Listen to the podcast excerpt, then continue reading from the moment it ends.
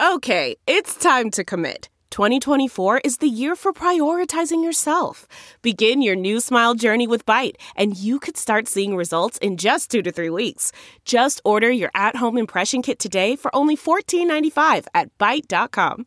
Byte Clear aligners are doctor directed and delivered to your door. Treatment costs thousands less than braces. Plus, they offer financing options, accept eligible insurance, and you can pay with your HSA FSA.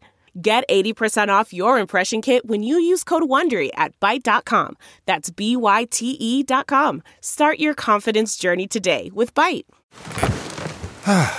the comfort of your favorite seat is now your comfy car selling command center, thanks to Carvana. It doesn't get any better than this. Your favorite seat's the best spot in the house. Make it even better by entering your license plate or VIN and getting a real offer in minutes. There really is no place like home. And speaking of home, Carvana will pick up your car from yours after you finalize your offer. Visit Carvana.com or download the app and sell your car from your comfy place.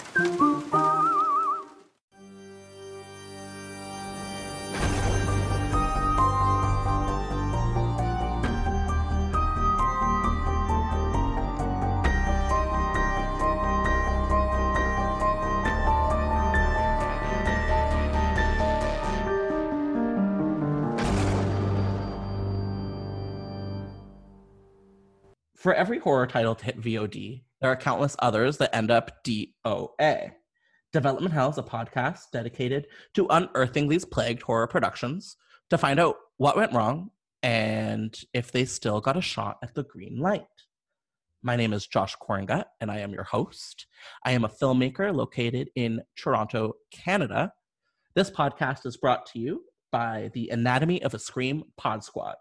Anatomy of a Scream are a female founded, queer positive horror site offering reviews and analysis. Today, we have a very special visitor slash guest, Emily Gagne. I have known her, I think, 20 something years, and she is my frequent collaborator. She directed a film with me last year, and um, one of my best friends. Hi, Emily. How are you?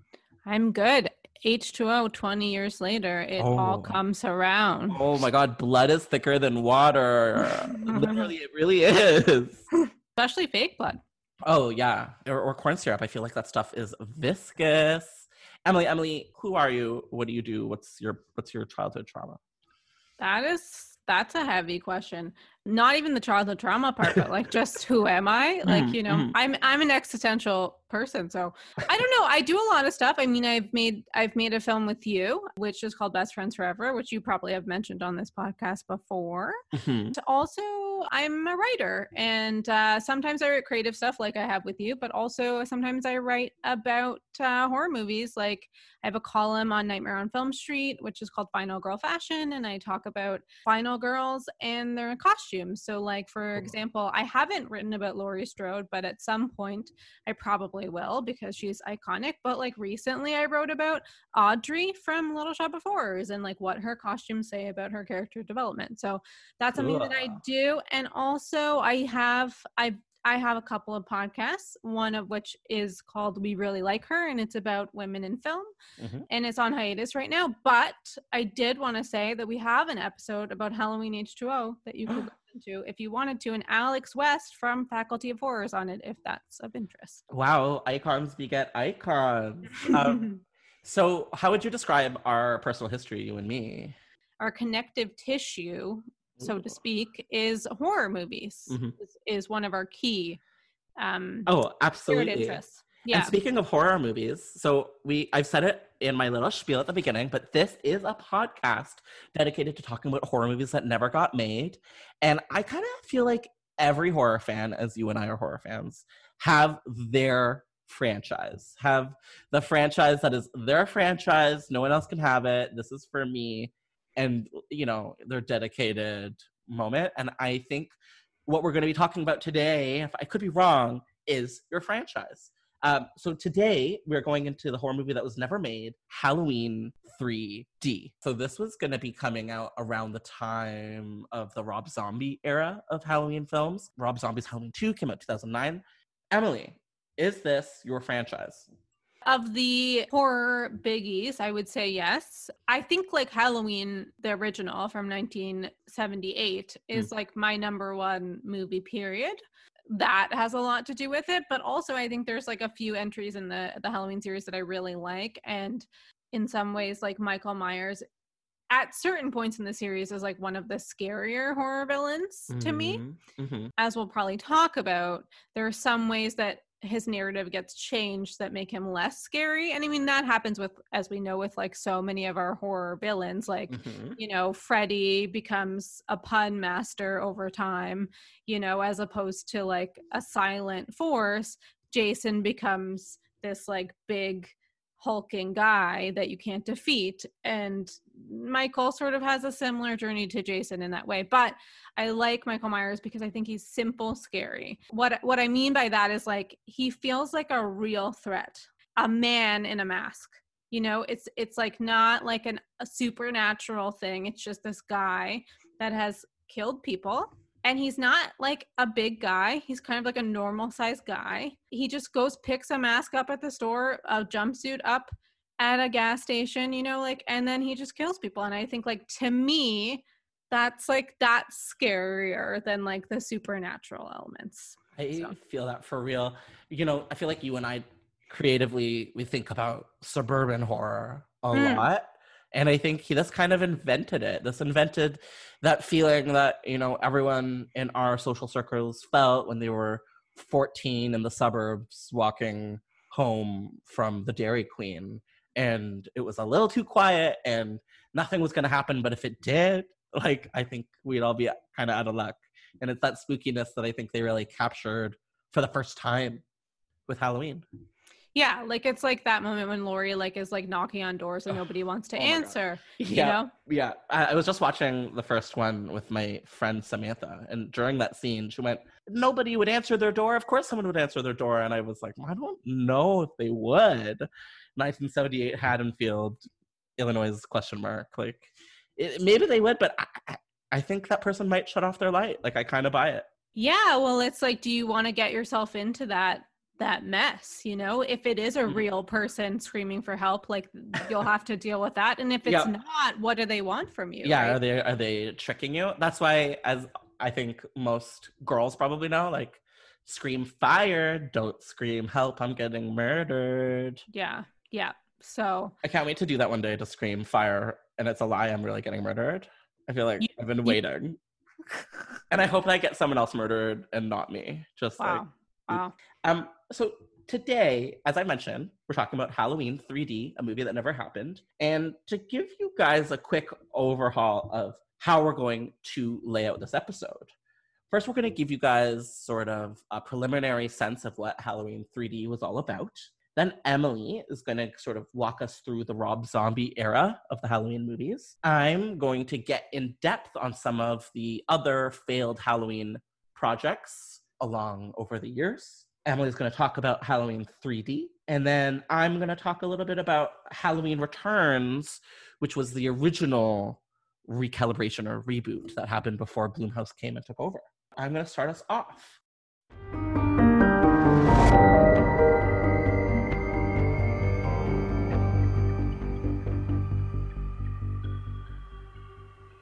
Halloween 3D, right after Rob Zombie's two film run with Halloween at Dimension, a third film sort of started to occur. Rob Zombie was very clear after the second film that he would not be returning for a third film.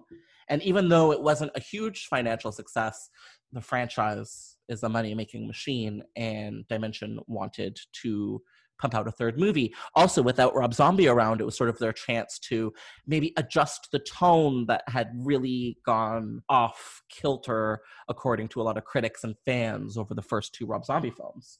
So they kind of had the chance to start fresh with this third film. So what did they do? They approached Patrick Lussier and Todd Farmer. Patrick Lussier was actually Wes Craven's protege back in the 90s. He was an editor for Wes on New Nightmare, on Vampire in Brooklyn, Scream, Scream 2, Music of the Heart, Scream 3, Red Eye, and even Cursed. Uh, he was the editor on Halloween H2O, so he had already been dipping around the Halloween franchise earlier. And it wasn't until the classic Dracula 2000 where Patrick would really first start directing in Hollywood.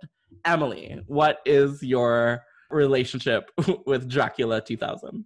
I remember seeing Dracula 2000 in theaters with Oh. with my dad, and I I distinctly remember my dad covering my eyes at some point, which is which is something he started doing when I was like in my like tweens because I feel like he was like uncomfortable, and I was like, Yeah. Dad, Dad, just don't take me to these movies if you don't want to experience. Was it because of like boobs or was it because of gore? Yeah, definitely from boobs. Because like the thing is, and and this is why I think we became horror fans at such a young age. Is like we were allowed to watch horror movies, but I I Mhm. feel like when it came to sexy stuff, my dad was like less okay with it. You know, he was like, I remember he also covered my eyes on American Pie too. So oh, like that was the big one for us too. know. It's funny. My I had the same situation with my mom and my dad. Yeah, my dad didn't like me watching sex, but my mom didn't like me watching violence, and I got to sort of do because my parents were divorced. I got to sort of do one with one and one with the other. Anyway, so you saw it in theaters. Do you remember liking it? I don't have a lot of memory of it, but I Okay. actually was considering rewatching it recently because my coworker like watched it for like his bad movie club and he said like it was actually much better than he expected and he liked it. So I was like I was like uh-huh. okay, maybe I need funny. to reconsider. I don't know. I'm a fan. Okay, I liked it back then, and I I don't know if I would like it again today. I actually am a fan of the direct-to-video sequels it spawned: Dracula 2 Ascension and Dracula 3 Legacy. You'd think that these would be garbage little movies, um, but they were all written and directed by Patrick Lussier himself. So you know there was still a sense of keeping it real and keeping it to what his original vision hmm this was also around the time where Wes Craven Presents was becoming a bit of a moniker popular in Hollywood, where they would just slap that on base uh, a, a lot of different horror movies to sort of help sell it.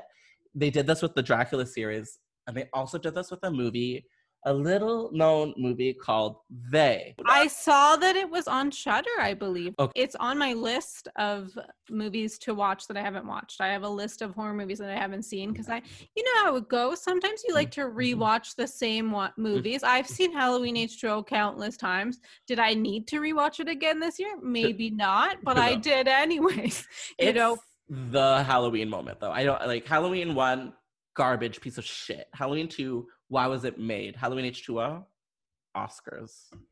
it should have got fi- at least five. Anyways, they is a movie that you have talked to me Yeah, about many it. times, and I and I do want to watch it. I do I don't know how that one got through my fingers. Like I'm like I I- like I I Mhm. can't really understand because I it wasn't in so theaters many of them.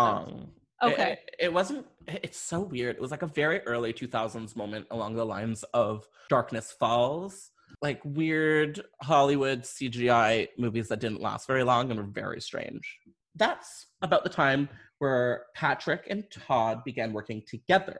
They did the horror remake My Bloody Valentine 3D, as well as the action adventure Drive Angry.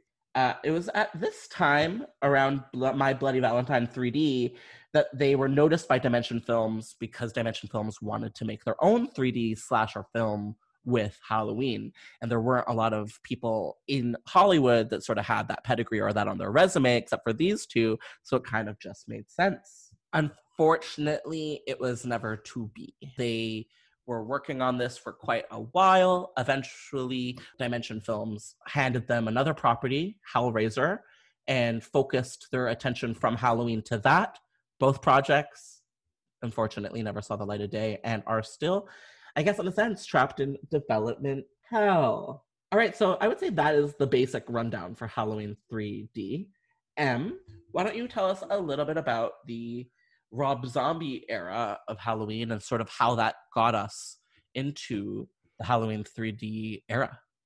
Well, so I guess Rob Zombie sort of came into the Halloween picture like officially in in 2006 when it was announced that he was going to be making a remake of Halloween for Dimension, and it made sense because he'd had success with The Devil's Rejects and House of a Thousand Corpses, and uh, they're both really good movies. Oh, they're the so good. I can see why a studio was like, let's give this guy Halloween. Like it was a mistake in retrospect, like a- a terrible decision. But I, I can see why it happened. Both of those movies are very different. So i think like he shows a lot of like ability to do different styles. House of a thousand corpses is very like over the top crazy colors really gory. Devil's rejects is too but it's more realism. I mhm. always like we we had a conversation about this recently. I feel like it's like texas chainsaw 2 first and then texas chainsaw after with devil's rejects. Yeah, So I don't want to brush over that because I feel like that's so accurate. Because I just watched Texas Chainsaw Massacre 2 for the first time. You, you made these parallels and they're so accurate where Texas Chainsaw Massacre 1 feels so much like the dirty road movie of uh, the Devil's Rejects. But the second one is such an evil carnival in vein of Texas 2. Like, if you can feel the inspo sort of slathered on both. Yeah, and like even like he cast Bill Moseley from Texas Chainsaw 2 as Uh-huh. like, you know, part of that group. Mm-hmm. So I feel like I think Tobe Hooper is an inspiration for Rob Zombie for sure. Oh, uh, absolutely. Maybe more than like a John Carpenter, which is Yeah. why why I think the styles are are so different. It made sense that at this time that they would want to do a remake of Halloween because remakes were really hot. Like there was the tech speaking of Texas Chainsaw, there was a Texas Chainsaw remake. This is the era where you had House of Wax and you Mhm. had well, we just Mhm. mentioned after the fact like My Bloody Valentine 3D. Like Mm-hmm. it's that whole speech from Scream 4 when yeah. she's naming all the remakes. So yeah, yeah. and and Halloween being such an iconic like horror property, you know, it, why wouldn't they want to do it? And he said that it was going to be sort of like a prequel and a remake, which is always a confusing thing where you're like, where is this going? And Yeah, yeah. I feel like because they didn't they didn't have the vocabulary of the reboot yet. I wouldn't say it's a prequel. Like Hmm. the movie made a lot of money. It like really did well at the box office. How much like, did it do?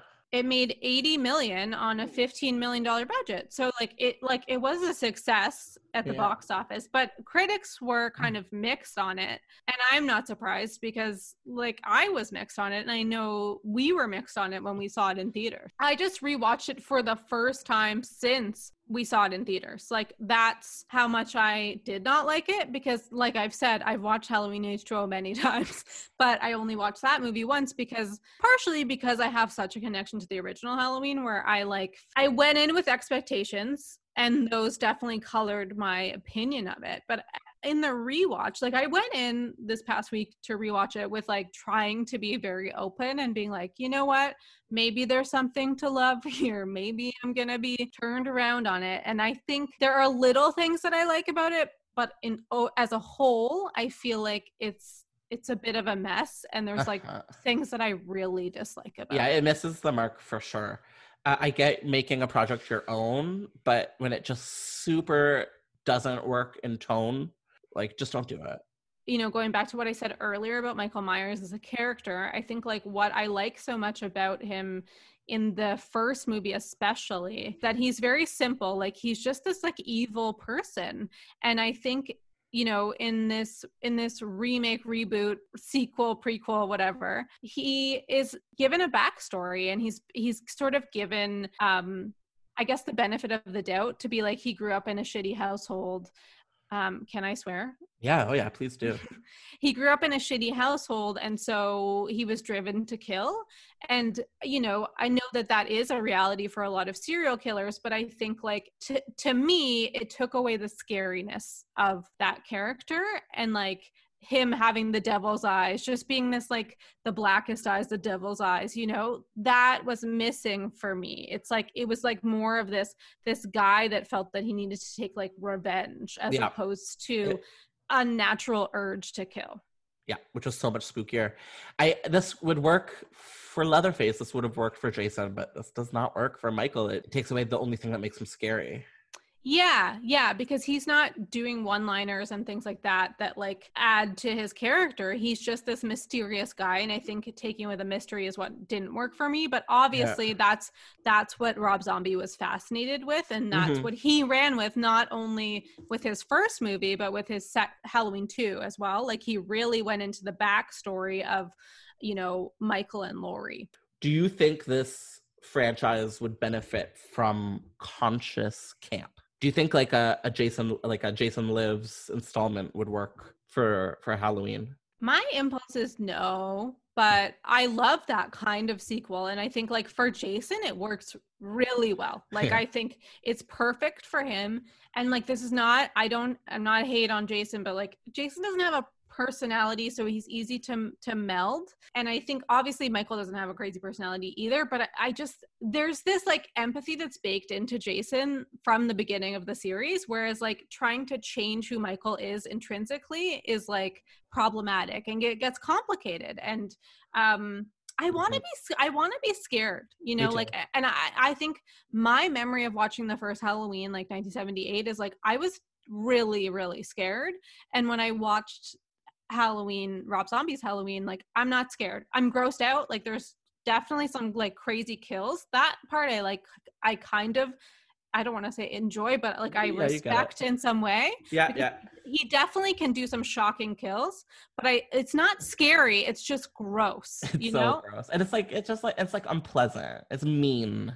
Mm-hmm. Yeah. Yeah. That that's how that's how I feel about it. But I know the second movie has some fans and the and the second movie was less of a commercial success and was also not critically liked. I will say I haven't watched that one since I saw it the first time as well, but what I do remember at least about that one is like I felt like he was like trying something completely different, like yeah. like like and in that way i kind of respect it as opposed to the this first one is very much like a lot of the same notes are being hit but in his style and it kind of i'm just like why does this need to exist? At least with the second one i'm like i don't like where this is going but at least it's trying to do something that he Different? yeah. Imag- that he imagined. Like he was like i'm interested in what like would laurie become like murderous as well. As you might know i am a little bit obsessed with I, and help me with the pronunciations. Please you say those names. Try those names. Julien Maury and Alexandre Bustillo so they were uh, originally tapped to do the second Halloween in the new canon. Uh, Dimension Films acquired both of their previous efforts, Inside and Livid, uh, for American distribution, and these were pretty grisly little movies. Emily and I saw Livid at the Toronto Film Festival, I'm to say around 2011, and it had a huge impact on me and I know it's not exactly well reviewed or even that well loved, but there was just something about the mood or the vibe that like like really clicked with me and I would I really would really recommend it. It's sort of like a vampire ballet haunted house French moment. It's very beautiful. But you know what's interesting is like that movie is set on Halloween night so I feel like that would have been an interesting like mm-hmm. test, a little bit of a test. Obviously, completely different than Halloween in yeah. terms of it's that that this is like more that's more supernatural, but there's still like a horror element in in in that um in that season. So I feel like that could like give them an entry point to per- possibly doing Halloween. For sure. It's funny that you say that because one of the reasons that Dimension took the project away from them was that, that the tone just wasn't working. And I'm sorry if this is racist, but it's something that I like to talk about a lot is that Europeans or basically anyone outside of North America doesn't fully grasp the tone of Halloween in the right way. Like I always like to um, reference the song Halloween by Aqua, where like I feel like a lot of people, especially in Europe, they'll like associate Halloween with like scary slasher movies and stuff like that rather than the mm, nostalgic spooky ooky autumnal vibe that we sort of get in north america so i kind of think that's one of the reasons this didn't work really for dimension and ultimately, at the end of the day, Rob Zombie did come back and he wrote and he directed the second installment. As Emily said, didn't do great and was not um, received that well by critics. You kind of said it already, but overall, how do you feel about these films? How do they stack up? I don't think that I would rewatch them again. And to, to me, they like exist in a separate canon than the original Halloween. Well, they literally do, but like I I don't consider them like entries in the series. Like if we were, you know, sometimes you and I like to rank entries in a series. Like mm-hmm. to me, they they exist separately, and I couldn't even compare them personally to the, like the original. Even some of the ones that I don't like as much, yeah. which we'll get into but i don't think that they work as halloween movies. I like i bet you i would like them if they weren't in the halloween universe Canon, but i i think because they take those characters and they don't don't work in the ways that you know i think they work so well originally it just it doesn't work for me. Like and laurie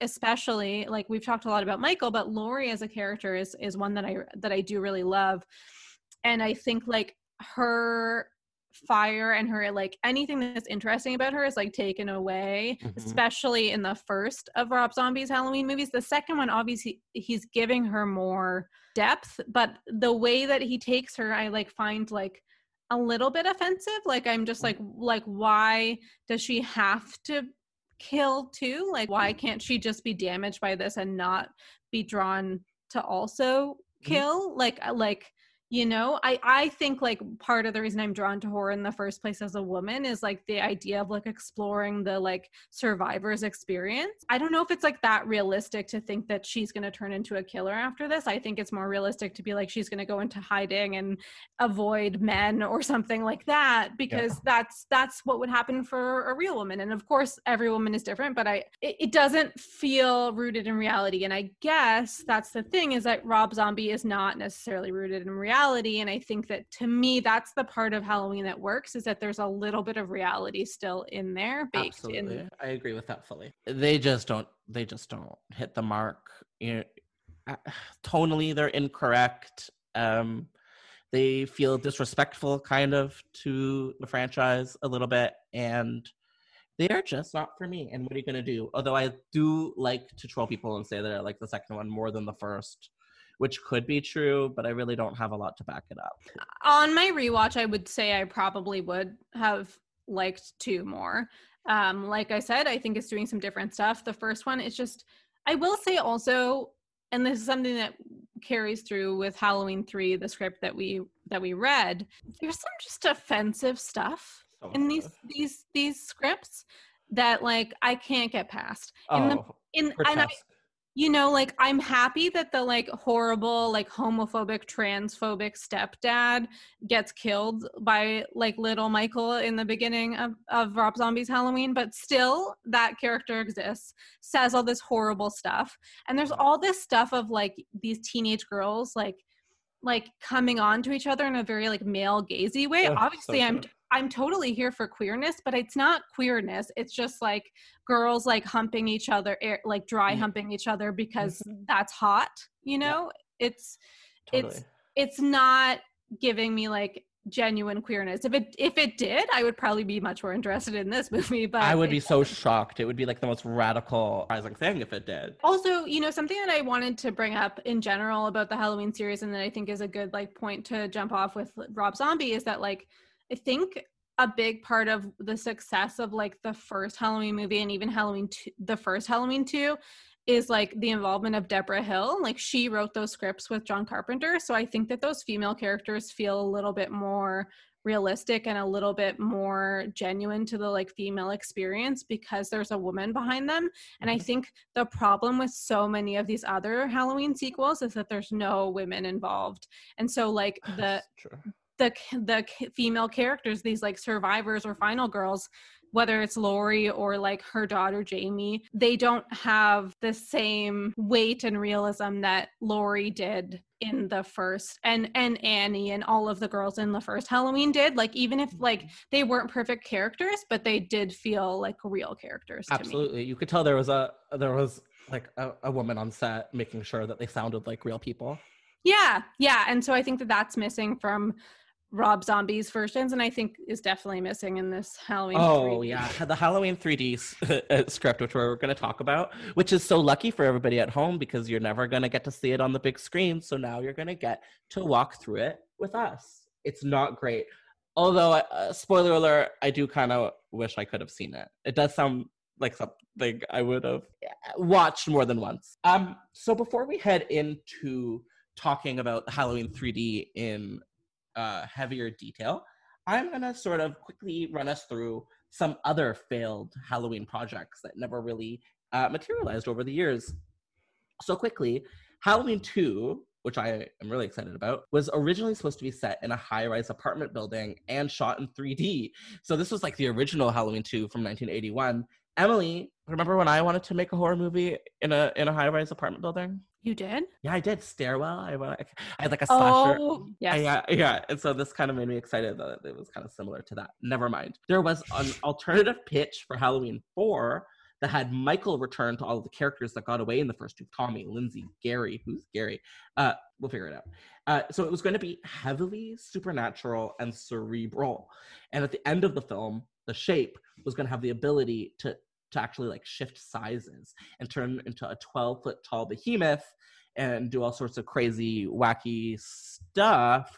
But the studio thought this was just too bizarro and cerebral and just kind of got high-boshed. Would have loved to see that. Don't even know what that means exactly. Uh, there was an alternative sixth film originally called Halloween 666 The Origin. Incredible Nice. title. Yeah. Nice. Yeah, that would have featured a new female lead, a reporter come to Haddonfield by the name of Dana, which gives me Emily vibes, kind of. Wow, thank you. You're welcome, Dana. Um, Michael almost went into outer space at one point, and rumor had it that John Carpenter came up with this idea. So cool. The Revenge of Laurie Strode ugh, was the original title for Halloween 7, which of course ended up being Halloween H2O. Emily and I were just talking about how Halloween, The Revenge of Laurie Strode is just like the perfect name for a Halloween movie. And then at the end of the day, what do they go with? They go with H2O.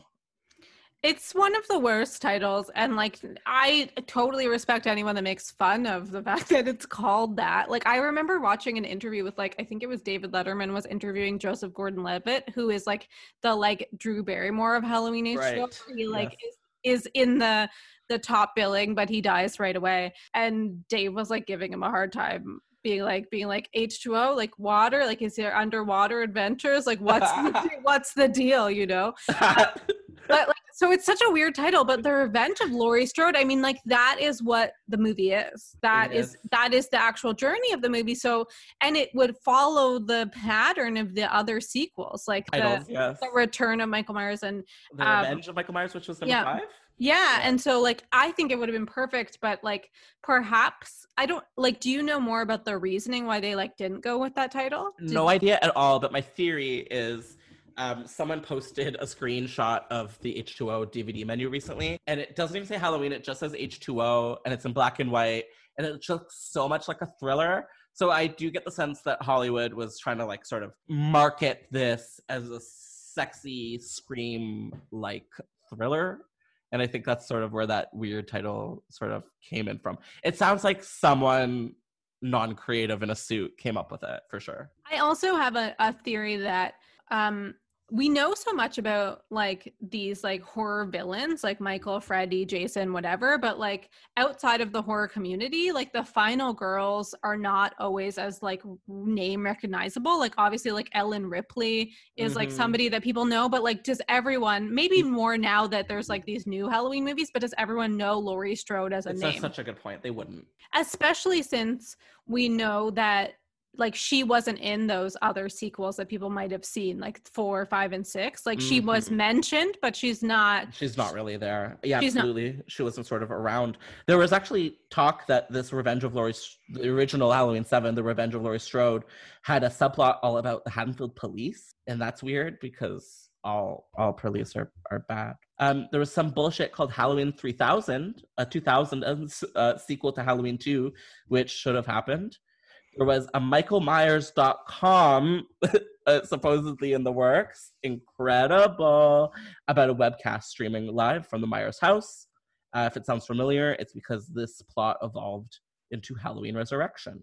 There was a Michael Myers versus Pinhead at one point that was on the fast track after the success of Freddy versus Jason. So if anyone out there that's listening, including my mom, wants to hear an episode about Michael versus Pinhead, um, please at me at Devel Hell Pod. That's D E V E L Hell Pod. And tell me, and then it's going to look like people are listening, and I think that's going to really help us.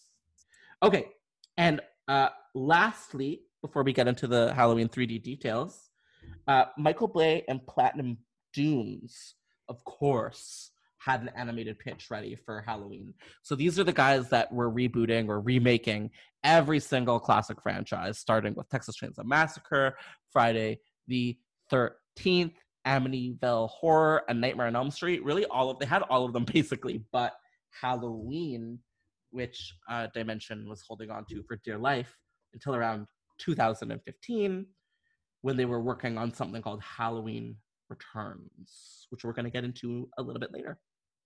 So, Em, why don't you tell us a little bit more about the details of Halloween 3D?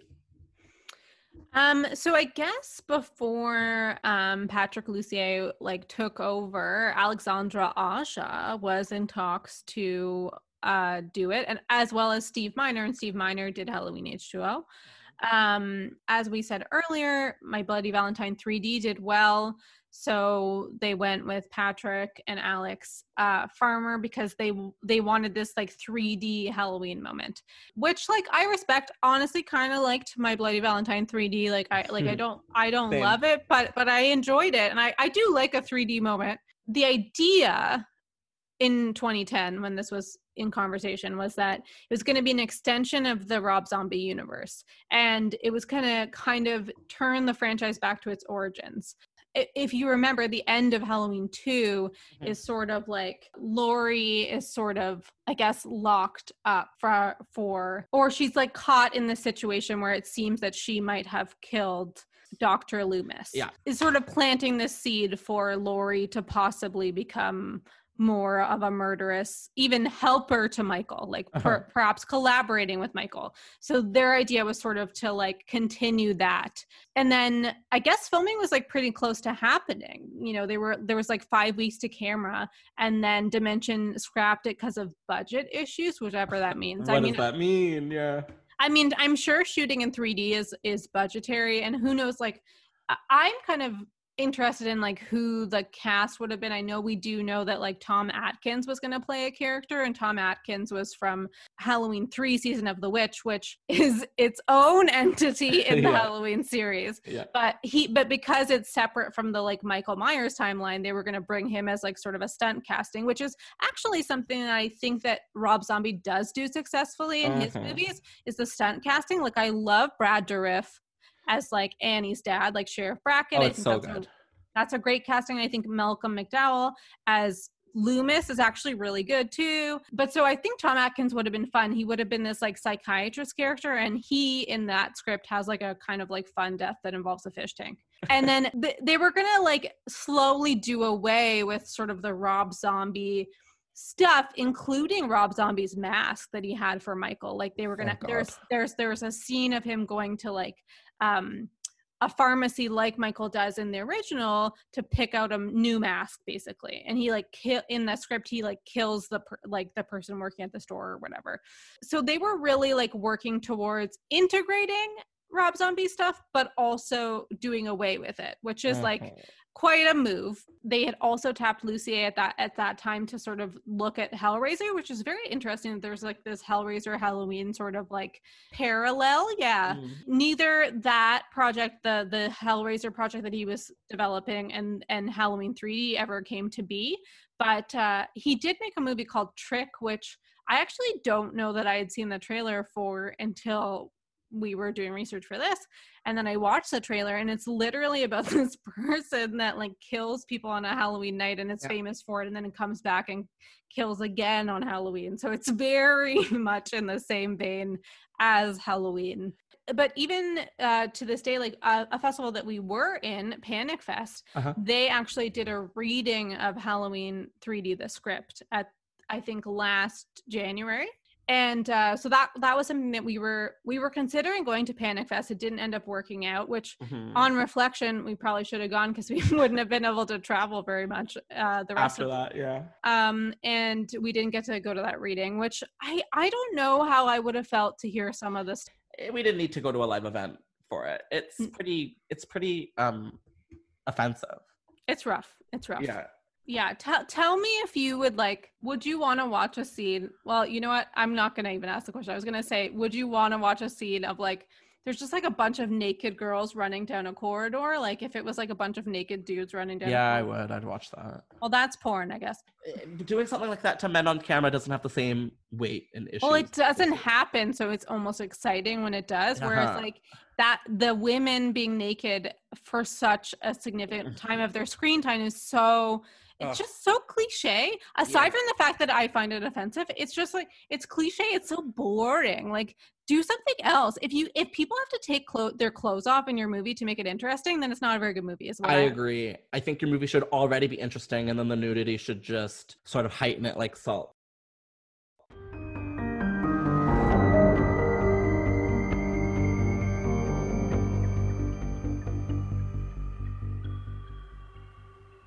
I'm going to sort of wrap us up on something called Halloween Returns, which was a natural evolution that Halloween 3D sort of uh, turned into. So in 2010, all talks about this Halloween 3D came to a screeching halt.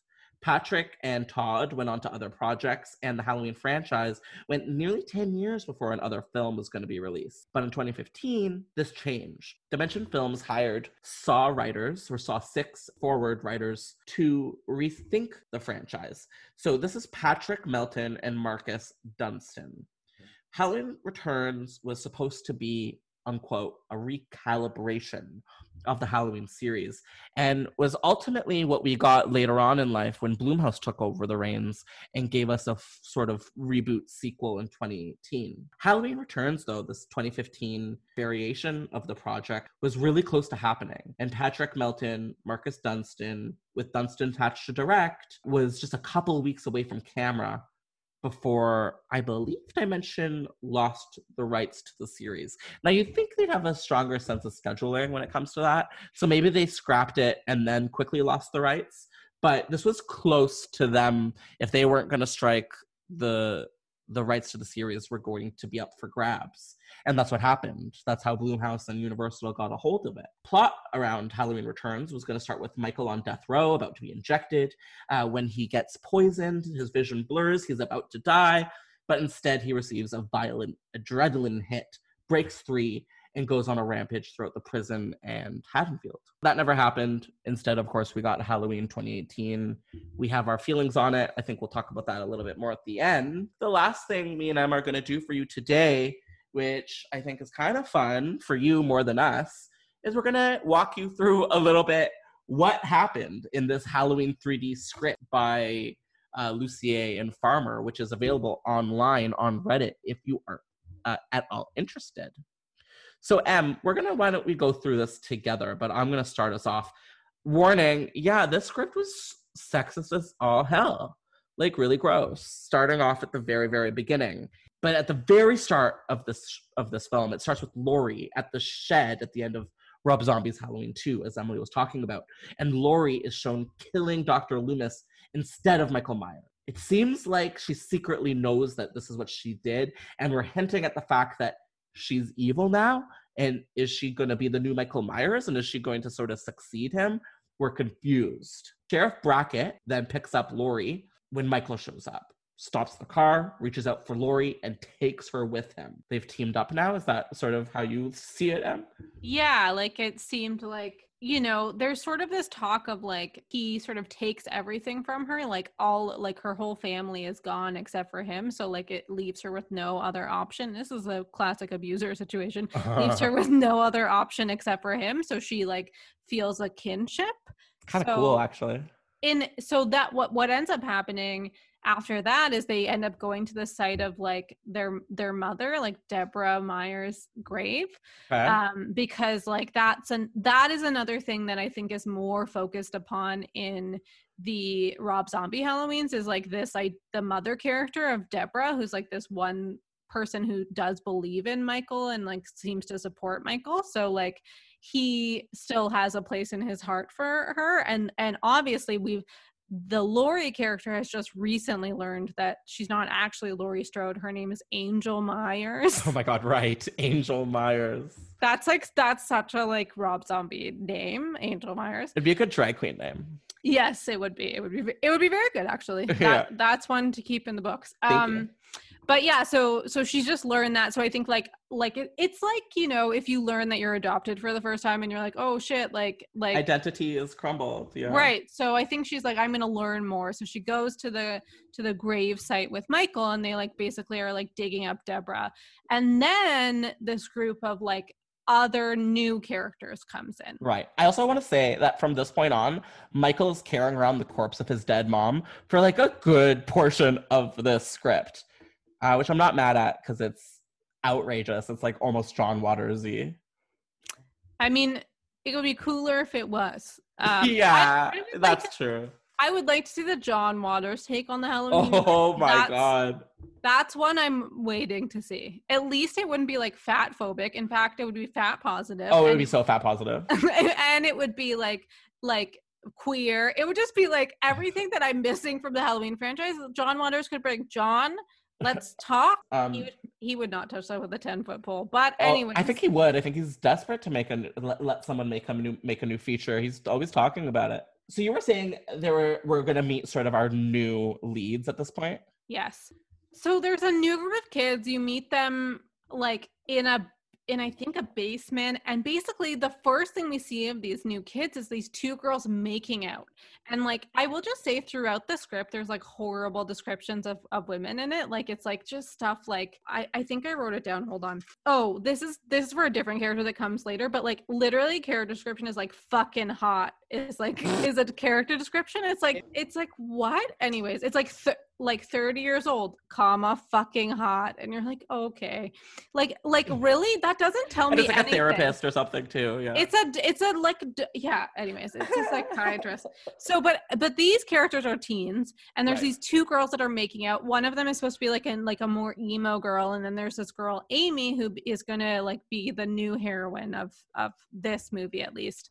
And uh, they're making out in front of their boyfriends, and it and it's meant to just be like sort of like I- don't I don't know if it like is said whether it's like a dare or something whatever it's just it's very male gazy and like there's a there's a hint that there might be a queerness to it like where like i think the amy character is kind of like kind of into it and like we could she says something like we should do this again sometime. But like Yeah. at the end of the day it feels very exploitive. And then there's another character that like never comes back that's like described as like i think chunky is that Yes, correct Yes. There's actually a, a, a man and a woman.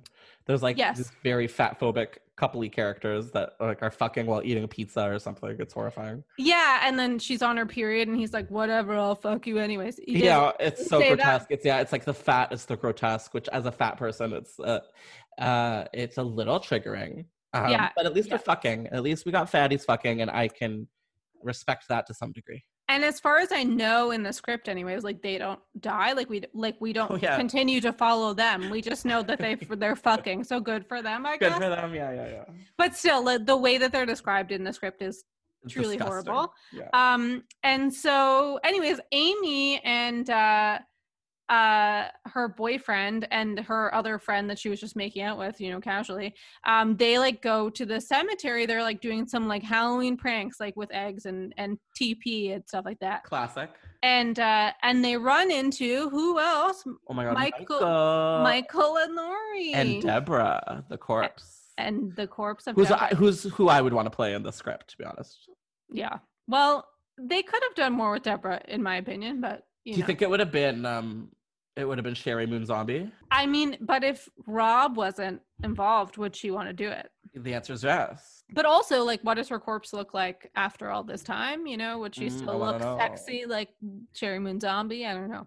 they meet up with Michael and Laurie. There's a bit of a bloodbath there. And what is kind of a cool scene is like Amy gets locked into the coffin of Deborah Mhm. Spooky. And and she's stuck in there with her decapitated boyfriend so like i think there's like a line of literally like she's choking on her boyfriend's blood or something like that and then there's a bunch of like head cap decapitations, not just Yeah, I that. think there were a three, a sum of three 3D head decapitation moments in the script.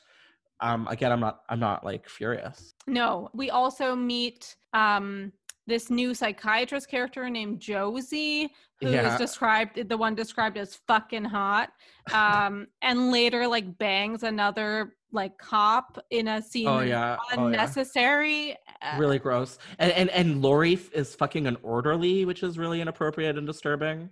But yeah. we'll get, we'll get to there. We'll get to there. long story short, like Sheriff Brackett gets away from this like massacre that is continuing that same night mm-hmm. with with Michael and Laurie. Oh, and he gets away by shooting the corpse of Michael's mom. Yeah, like so the the corpse has been, you know, uh tampered with, desecrated, which is of course going to make Michael mad. Um, Mm. and then there's an ambulance scene where Amy has been rescued by this this cop from the like you think maybe she's going to be dead in the coffin, but Uh-huh. she's not. She's brought back, Okay. and then in the ambulance, she's like there, there's more people that are killed, and essentially that this section ends with Michael getting set on fire, and there's like some sort of like 3D effect with his like the his devil's eyes, the blackest eyes. You know, yeah, um, like you zoom into the blackness of his eyes. It's very funny. long story short, we we assume that Michael has like died Again. you know, again by fire, like he Mhm. did at the end of Halloween two, the Mhm. OG Halloween. And I want to say Halloween Resurrection. I can't confirm that because I haven't watched Halloween Resurrection in a while, Take it off. but but I believe you. And then Laurie kills Sheriff Brackett, wow. which is sort of making you go, "Who is Laurie? Is she s- Wait, did she do it out of evilness or was it like a mistake? I don't remember. I don't remember. Don't think it matters. Doesn't. And then- Ralph Avine. the point is this is just the start of the movie then we go a year later to of course halloween season and i like it actually i don't believe it goes right to ha- like october 31st i feel like it's like Uh-huh. the 30th because there's this recurring bit of like these radio ads that are like right. there's a dance coming up on halloween don't miss it or whatever Yeah. and basically we find like laurie and amy are both at this hospital Yeah. Somehow they're in the same asylum. And and Amy is about to what? Be checked out? and then there's this drama where where she's being released laurie is also there and then they have like a cat fight where there's literally something where it says amy kicks laurie in the cunt is something that is in the script it's horrible. It's it's it's it's really bad. There's a bunch of other women or or young girls that are like at this asylum and they all are like very caricature-y. They're like very like over the top. Uh-huh. and like the mental health representation in this is very like it's it's it's not great. It's Uh. not great. It's it's bad. And there's also we find out that michael is not dead. Of course he's still kicking after everything and his mask is now burnt to his face Oh, ouchie. Yep, like Jason sort of style. Basically, the climax is back at the asylum. We learn that there's been all these other deaths that have been like sort of linked to Michael Myers,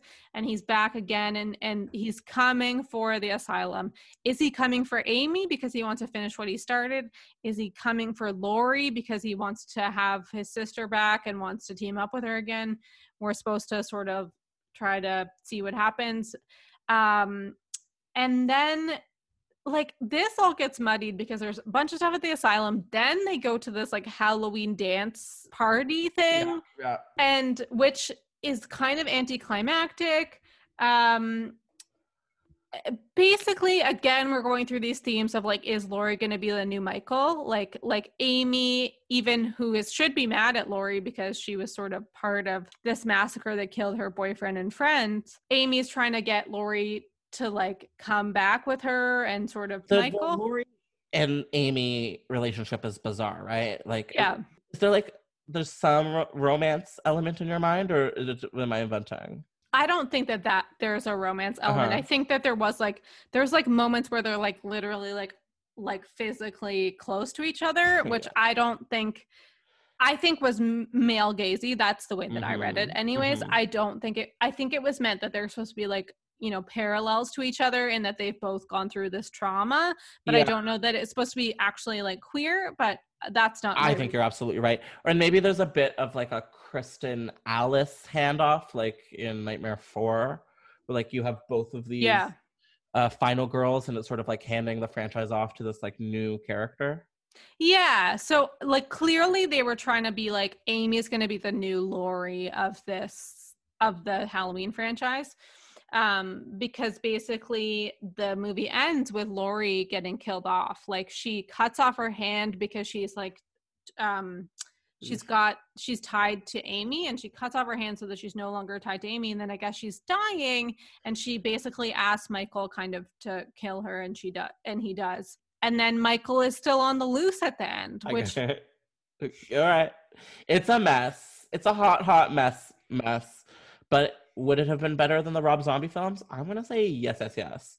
Could it have worked out? Maybe. There definitely needs to be a sensitivity reader taking a look at the script. Yeah, I feel like there's like the the word trauma is used many times in the script and I I feel like this is a movie that like some of the other movies in the Halloween canon um like to purport that they're talking about trauma in a genuine way, but it seems like trauma like exploitation of trauma as as opposed to exploration of trauma and I feel like that is what this movie is and that's what some other entries in the Oh, I agree with that fully.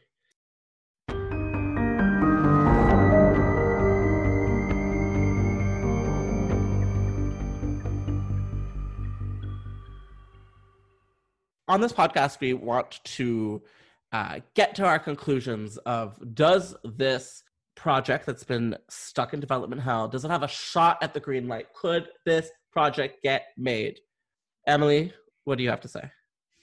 No, because I think we're too removed from the Rob Zombie canon of Mhm. of Halloween, and now we're fully in this like new Bloomhouse version of or Blumhouse version of uh of Halloween. So I feel like Uh-huh. it's it's not going to happen. Oh yeah, I agree. This one's dead on the water, and I think that's okay because it's not good. It doesn't understand the tone of Halloween, just like Halloween, the both of the Rob Zombie films didn't. Uh, it's disrespectful. It's gross. It's mean, and it's not scary. It's not scary at all. It you know what? I really feel like this movie felt just from reading the script felt more actiony than horror. Like there's Mm. like this horror action element that I think takes away any scariness to me. It's like it's like like I think of Michael being like an action hero, like like even like a like a predator kind of character where it's like you know he's not gonna die. So like there's just Yeah. these crazy scenarios and Yeah. that that's not scary. If this character is, is always going to be alive or like whatever alive means in this supernatural universe of Mhm. Halloween, like then it's not scary because there's there's you're just like oh he's always gonna live and I'm fucked, you know? It- it- yeah, yeah. the the the stakes are are just so unrealistic. So yeah, Mm-hmm. I agree with that fully. You know, we were talking about what makes the franchise so scary and so great, and it's that subtle suburban, very North American vibe. And this couldn't be farther from that. You know, this is much more gritty, disgusting, over the top action mess. And not to say that that genre or, or, or those vibes don't have its place in the horror genre. Obviously, they do. They just don't have a place in the Halloween franchise. M, what do you think of Halloween 2018? So we saw Halloween 2018 at TIFF, um, did. like the world premiere we saw. Yeah. Um, And like, where were we? Like, who were we close to? we were like a couple rows behind Jamie Lee Curtis. Um, wh- who? So it was like truly exciting. yeah, Um, it really. we was. we were really jazzed like i mean this was like a huge moment for us and and i like you know one of the things i i like about the franchise as you may have figured out is laurie strode and i love jamie lee curtis so i was like really excited for her return because i love h2o and i think like that movie like has a lot of um development for Laurie. So I was like, okay, what are they going to do with Laurie now? And I, I think I, I think we knew very limited things going into it. Like we'd, we'd, you know, maybe seen the tr- the trailer, but like we didn't, we didn't know enough. I had high expectations. and I was excited and I feel like Jamie Lee was excited, so that made me really excited about it. I know we were both disappointed by Halloween 2018. Yep, I would agree with that. What I was most disappointed in is how many people actually liked it and how well it did. Although it's always good to see a franchise doing well in our genre because it helps the rest of us out. But yeah, I'm not a huge fan. It does. It also didn't hit the mark. Um, I think we'll always have Halloween H2O, and I think Halloween two, and even sometimes Halloween four, five, six. I I'm grateful for what we do have. Yeah, I agree, and I I I do think like there's a lot of narrative about sort of the the trauma exploration in Halloween 2018 and I like it's not to say that that's not touched upon it it is touched upon but I I think it's just touched upon and I I think like I, I don't think it's it's dealt with enough. I think the problem for there's many things I don't like about Halloween 2018 but I think one of the things that really bothers me is how scattered it feels like there's a there's like I, I feel like there's kind of like three different movies happening. There's like Laurie's story there's these podcasters there's the, her, uh, Laurie's uh, granddaughter who's sort of like shaping up to be this new final girl and then there's like Michael himself. So there's just a lot going on and I think you know what works about Halloween H2O for me is like it's like it's Michael and Laurie like that's what the story is and I think like at the end of the day like that's that's what makes Halloween unique is I think like none of the other franchises like with the exception I guess of Scream which has like the final girls throughout like I feel like it's always about the horror villain whereas mm-hmm. like in in Halloween we have this recurring female character who goes up against our villain and and has a complicated and familial relationship with this villain that enriches the story oh, in totally. my opinion it's so intimate it's, intimate. It's almost romantic in a weird way. Yeah, and I think like in some ways that has been interpreted in ways that don't quite work which is how i feel about the rob zombie ones and, and mm. i you know they they took out the sister element for this new halloween 2018 and i understand why they did that but i think the way that they went with laurie's character like just didn't feel it felt like i always describe that character or that version of the character as like sort of like a Sarah Connor. That's so real, Em. That's really good. You know, That's like so on point in a way that is disappointingly accurate. Yeah. Like Sarah Connor in T2 and onwards. Like it's like that sort of like like uh really hardened character and that's not to say that people that survive trauma can't get to that place i think that that's but maybe not to that extreme and i think what really works about halloween h2o is that it's realistic like that character is still hardened but not in a way that feels like like detached from reality. It feels like rooted in reality where like she's hardened in the way that she won't let her son do things or go out not like she has a bunch of guns in her house and like has, yeah like, so many guns. The gun stuff put a bad taste in my mouth. Although i will say the way that they're setting up halloween kills where it's the three generation of strode women um, and and no one has to be convinced that the danger is real because we just went through that. I hate that in movies where it takes like half of a film to convince. It's like how how how how many minutes do we need to devote to like convincing Judy Greer that there's actually something dangerous happening? So maybe the second film, you know, maybe it'll it'll hit the mark. Maybe it'll be lightning in a bottle.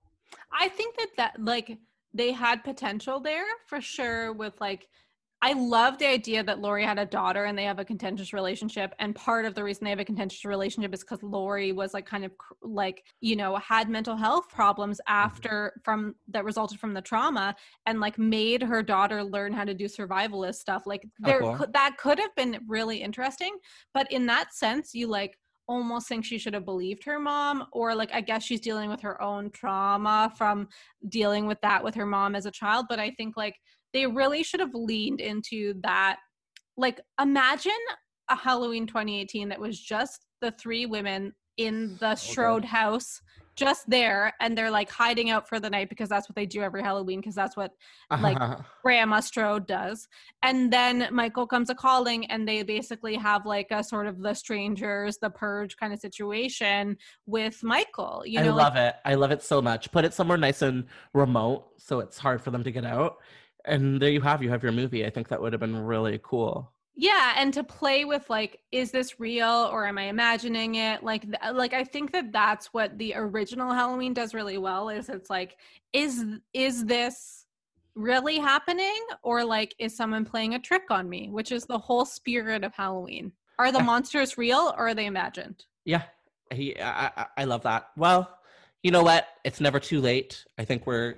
It's one of these franchises that doesn't really seem to die down. Why? Why? Out of all the franchises, is it Texas Chainsaw Massacre the one that is and that always has a new project coming out? Did you see that there's a new one? Mm-hmm. And like, I'm not angry. Like, it's not the worst franchise, but like, where's Freddy? Where's Jason?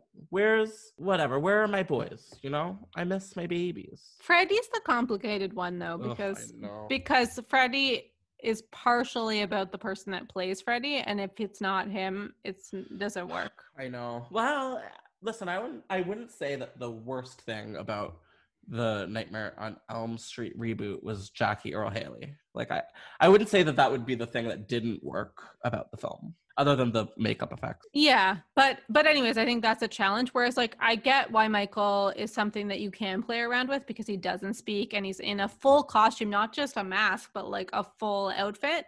But um, but I I think people like think too much about Michael Myers and should just keep a simple approach. I like I said at the beginning, he's simple, scary, and the more complicated you make him, the less scary you make him. So Um, I, that's genius. That's beautiful. That's gorgeous. And like, I think that really hits where we need to hit.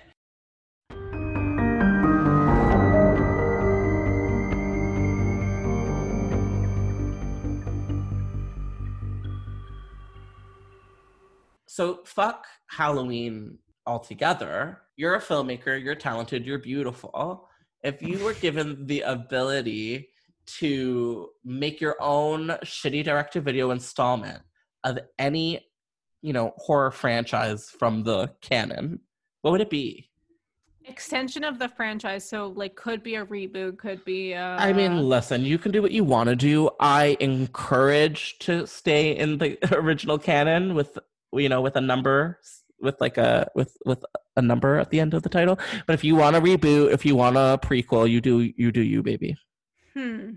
I would like like i think i i just love halloween h2o i've obviously said it many times and Mhm. i feel like i like i wouldn't mind seeing what's up with laurie strode as we see at the end of halloween h2o cool and maybe she's still haunted by Michael, but he's not real. And it's just like she's she's dealing with like the like the ghost of Michael, but not actually the ghost of Michael, but he's no no there. i hear you yeah You yeah. know, And I like I've always, you know, I've said this to you before. I feel like something I've always thought about is like a support group for like final girls or something Yeah. like that, which I know has been kind of explored in lots of different texts, but I think like it's still very cool to to see like like I, as a woman i think about like what it's like when i'm like walking home alone in the dark and like how automatically i'm a little bit nervous and i like don't if i see a man coming too close to me i like will often like switch sides of the street or like i'll like i'll just keep my like i'll turn my headphones off sometimes. I'll keep them